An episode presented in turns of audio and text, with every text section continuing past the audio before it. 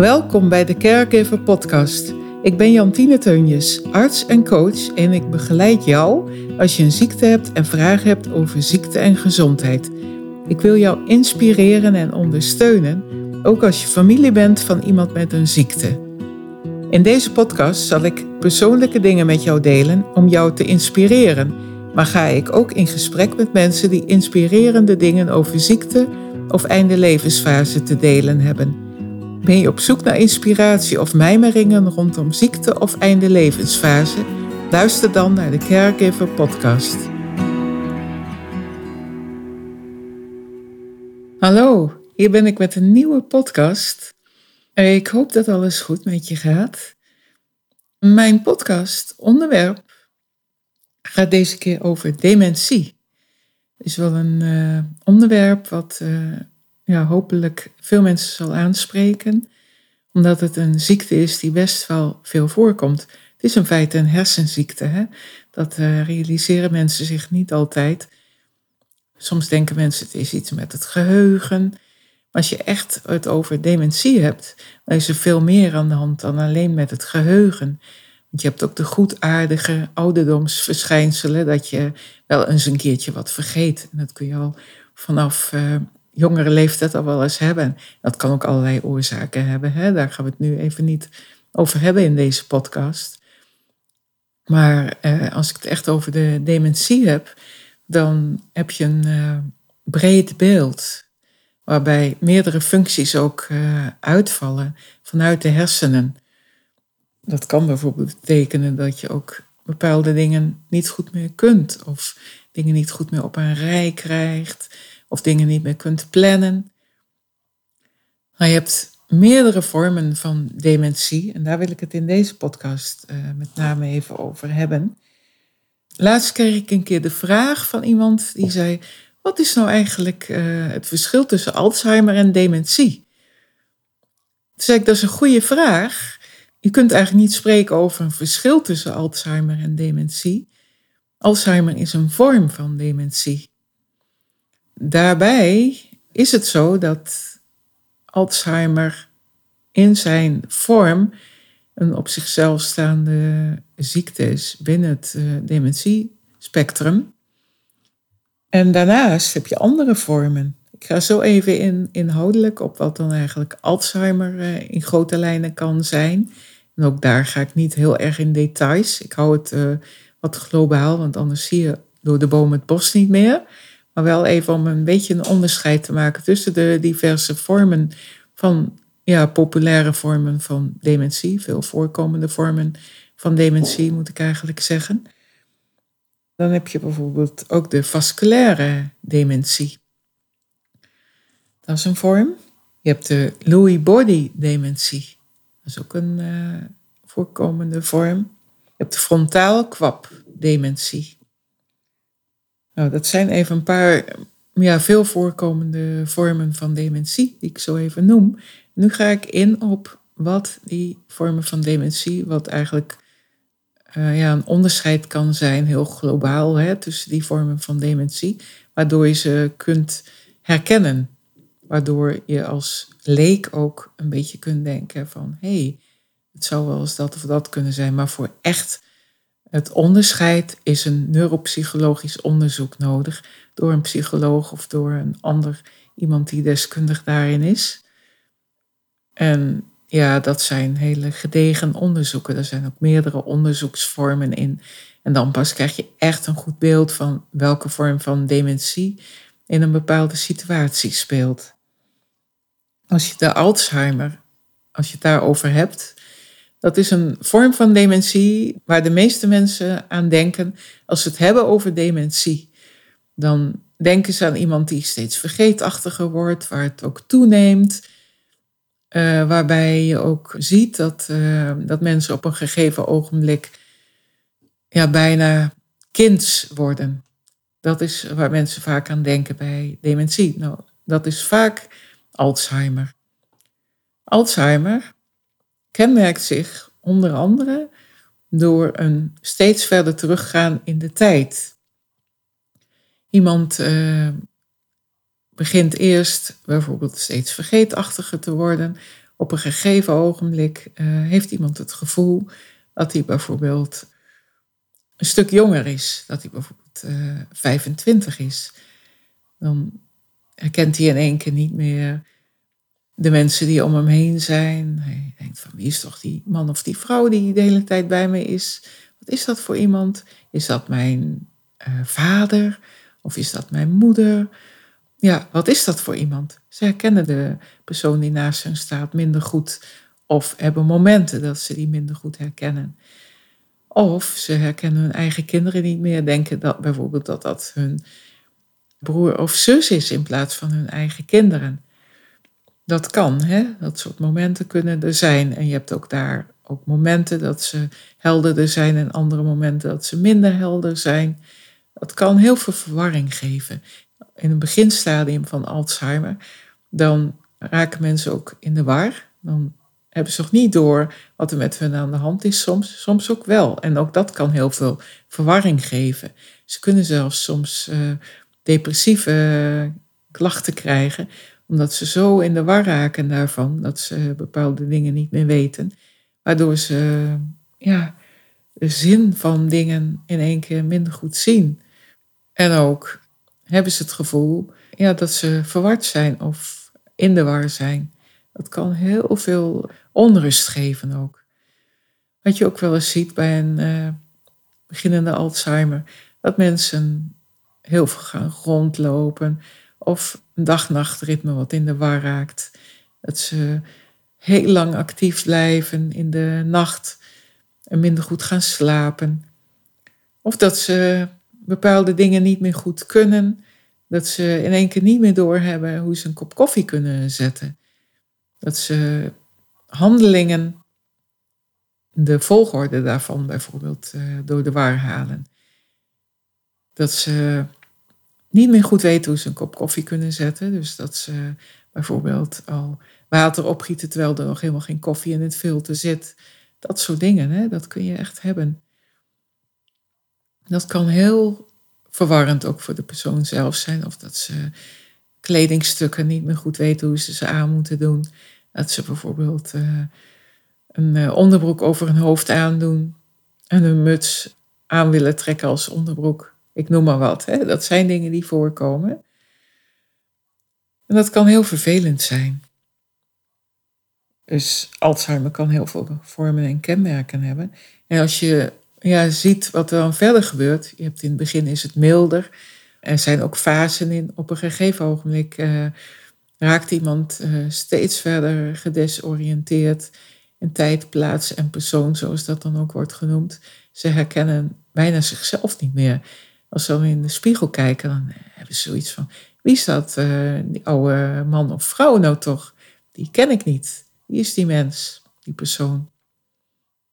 Dat kan heel uh, vervelend zijn voor die persoon. Heel veel verwarring geven. Nou, Alzheimer is dan een vorm van dementie. En er zijn nog veel meer kenmerken aan, maar ik hou het nu eventjes hierbij. Wat je wel ziet op een gegeven ogenblik in een verder stadium, dat ze steeds verder afglijden naar een jonger uh, stadium in hun leven. Helaas komen soms ook wel eens trauma's dan boven. Dingen die mensen heel erg hebben uh, toegedekt, die dan in één keer uh, de kop opsteken. Als ze bijvoorbeeld een verleden hebben waarin vervelende dingen zijn gebeurd of hele moeilijke dingen. Dat ze bijvoorbeeld seksueel zijn misbruikt of mishandeld vroeger. Dat komt dan weer boven. Dat kan heel naar zijn. Of dat ze een kampverleden hebben, wat dan weer uh, de kop opsteekt.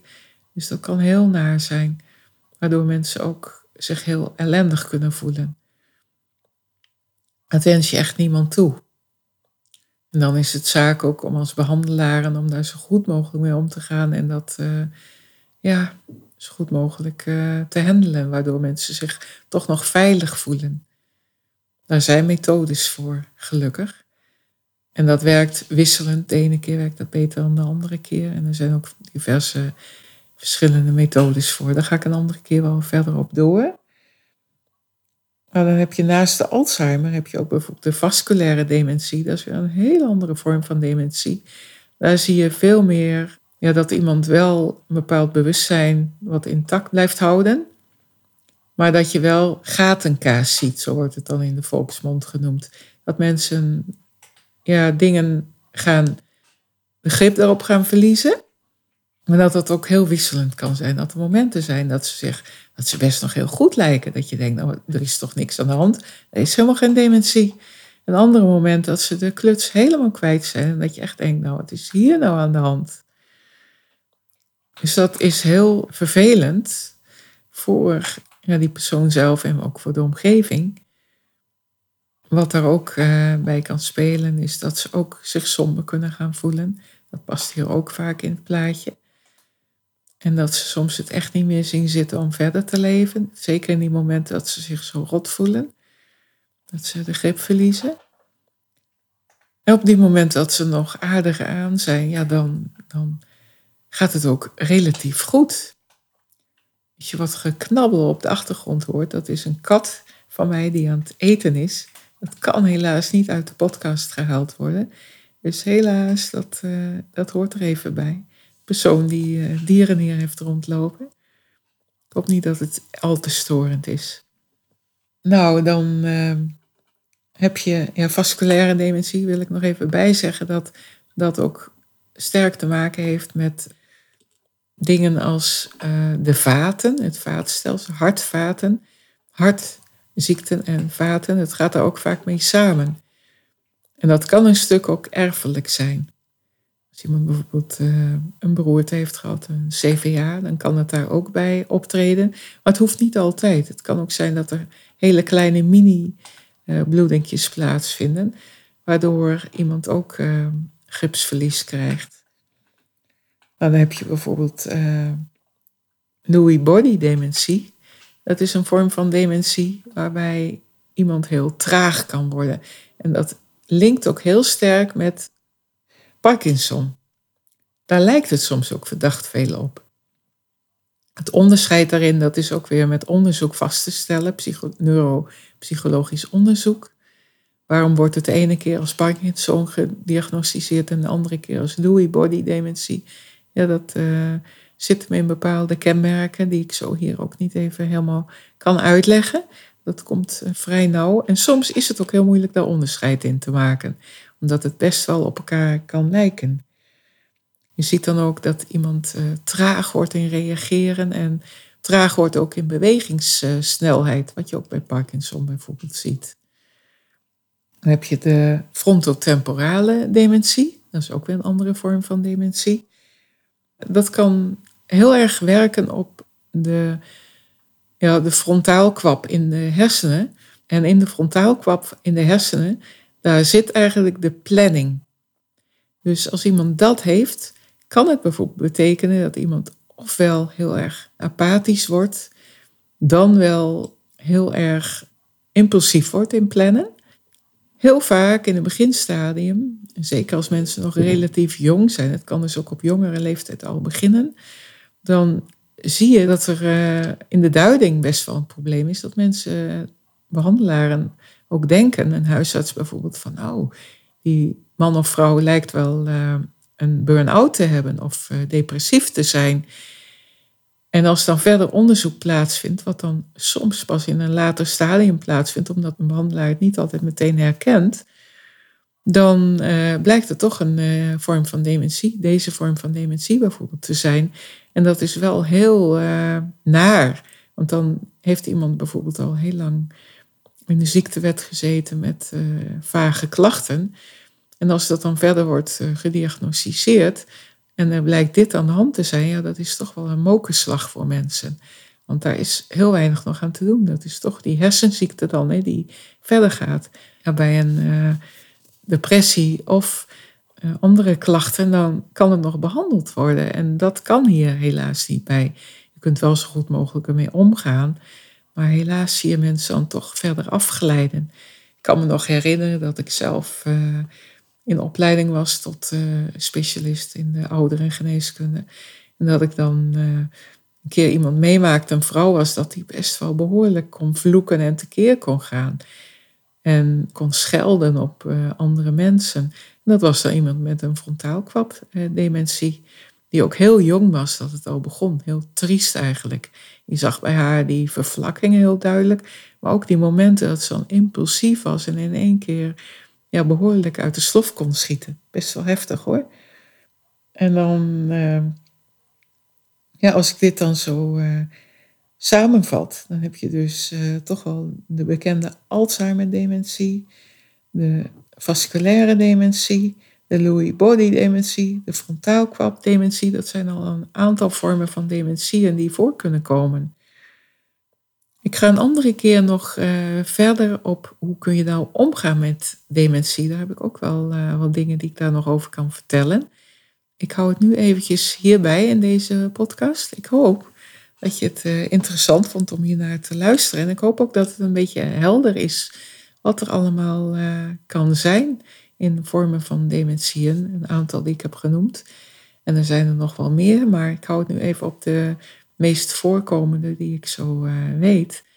En die ik even heel bondig heb uitgelegd.